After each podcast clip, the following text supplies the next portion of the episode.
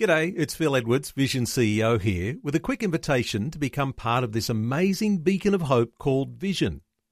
Together we can put our love into action to help people of all kinds build or rebuild their lives on the truth of God. Please consider the part you can play during our upcoming Visionathon appeal, remembering that it's your support that makes Vision possible, including this podcast. Audio on demand from Vision Christian Media exploring faith and the future. Neil Johnson and Bible teacher Dr. Kameel Majdali. We've been spending some time talking about families, all of those different dimensions of family life including the growth of our churches and families.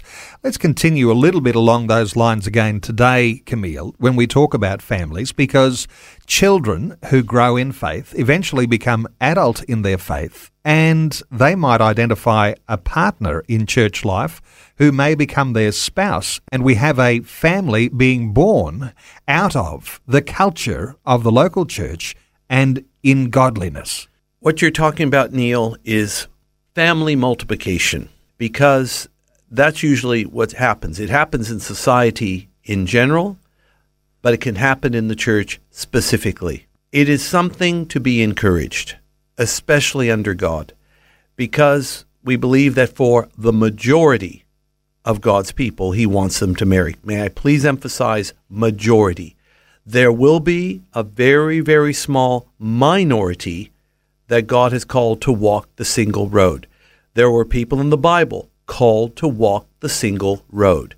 And the same happens today. I want to highly emphasize that people called of God never to marry are not inferior or disadvantaged in any way to those who are the majority who are to marry. Their call is so secure and so complete, they have utter satisfaction that they're doing the right thing, and that's fine. So I don't in any way want people who are single to somehow feel bad. At the same time, it is to be encouraged to see marriage and family. It's healthy for a church that this happened. It is much less healthy when it doesn't happen. There was an instance, and I'll be as vague as I can in case somebody recognizes the church, where there was a growing church with younger people, and they were single. And apparently, for a little while, even though you had all these single younger people, nobody was getting married. There's reasons for that.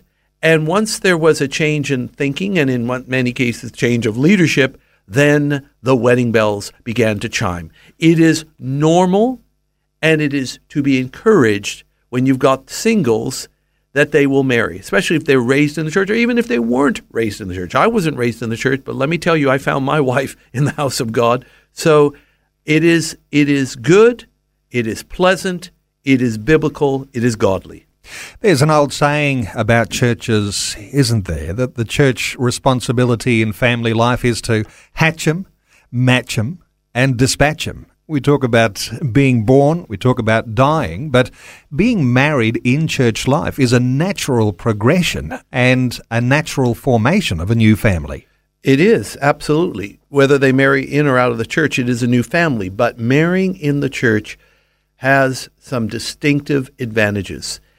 And I just believe there's like an arc of protection that comes upon that family because of the church. I put it to you this way, and it's a story I don't have hesitation sharing anymore, but for 30 years I never shared it with anybody. Just before I married, I was given prophetically sound advice.